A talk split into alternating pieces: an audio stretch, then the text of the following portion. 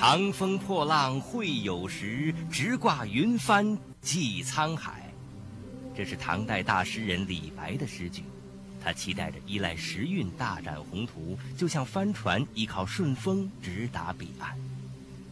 但这位大唐诗圣，假若早诞生一千年，他绝不会唱出这样的诗句，因为那时的人们还只会用自己的力气划船，并不会借助自然界的风做动力。也就是说，那时还没有发明船帆。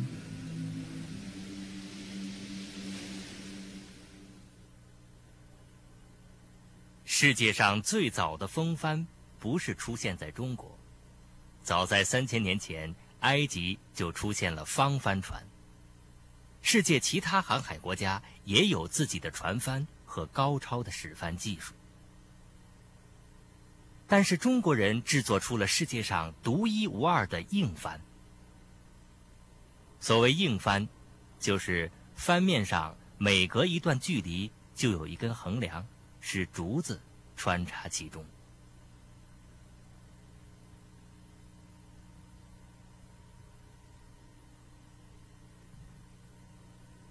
我国古代船帆的材料有布，有绸。特别还有一种用竹篾或芦苇叶编织的席子，但共同的特点是使用竹条做骨架。这种帆的优点是能够根据风向调整角度，能最有效地利用风力，从而使中国的木船能够跨越海洋，领先于全世界。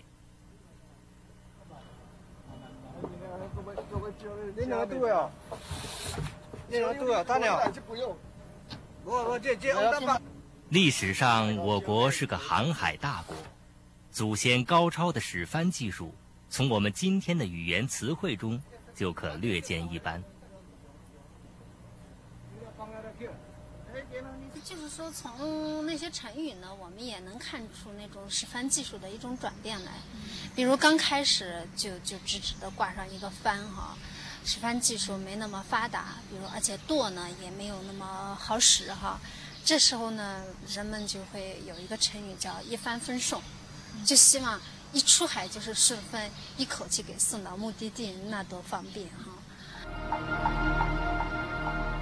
但是随着那种使帆技术的加强，再加上我们的那种舵的操作越来越灵便哈，越来越容易之后。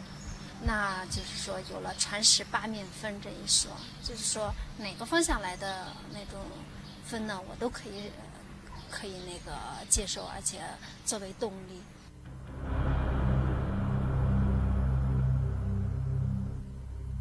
中国有句吉祥的成语“八面来风”，应该和我们这个航海大国有关，因为只有中国的硬帆能自如的运用八面来风。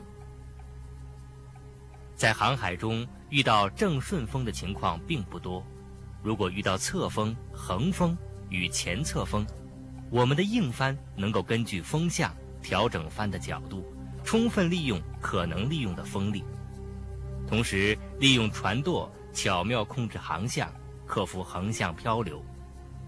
通过让船只在水面上走之字形，最终使船按预定航向前进。所以，要想用好八面来风，帆与舵必须密切配合。这又引出了一句家喻户晓的成语：“见风使舵。”这词现在有了贬义，但在航海上却体现了使帆技术的精要。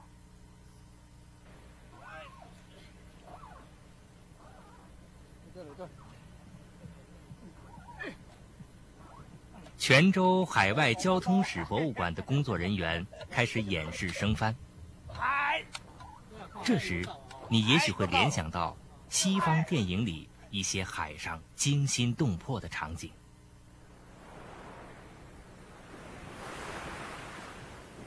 在大风大浪中，外国水手爬上桅杆绳索，叫喊着落帆。这种情形。是不可能出现在中国古代船员身上的，因为我们的硬帆升降和调整角度比较容易，水手在甲板上用卷扬机和升降索就可以完成这些动作。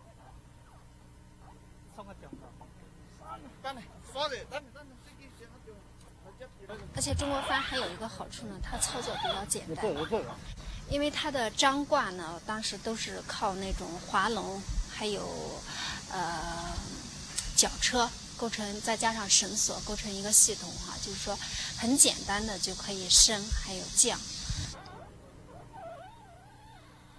所以我们的硬帆拉上拉下，就像百叶窗帘一样，可随意增加和减少帆的面积。风大时可以少张几张帆，或升帆于桅杆之半。偶遇骤风，可迅速解缆降帆。风小时，可以把所有的帆都张开。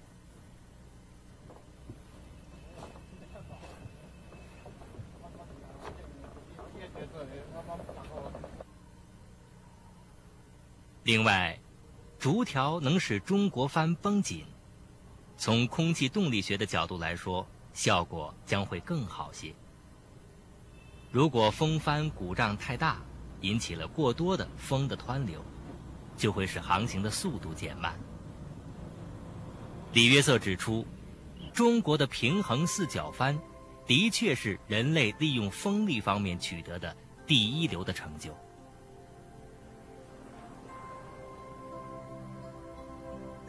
当欧洲人终于来到中国，并看到中国人建造的有许多桅杆和硬帆的船时，他们对此留下了深刻的印象。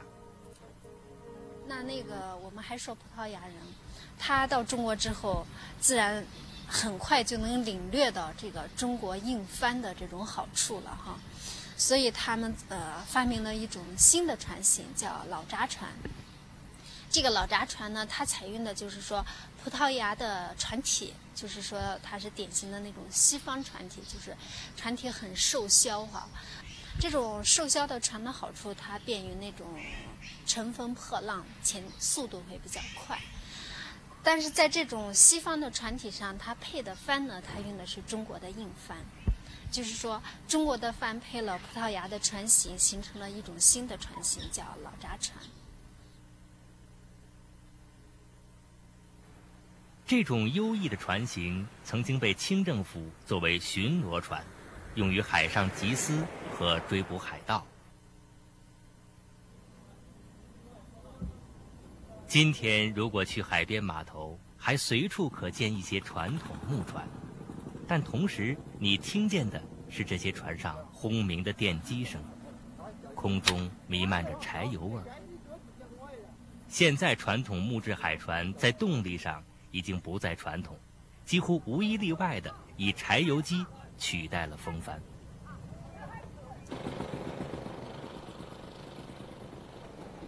奇怪的是，在泉州附近的一个码头上，仍有几条船上挂着帆的船。这是什么原因呢？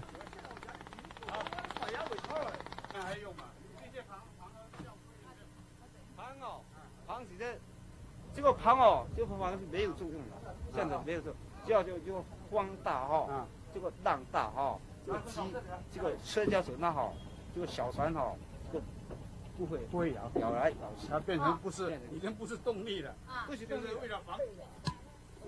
原来这个帆已经不再是动力装置了，在这里它被用来平衡稳定船体。古老的船帆难以再寻，因为时至十八、十九世纪，木帆船的时代就结束了。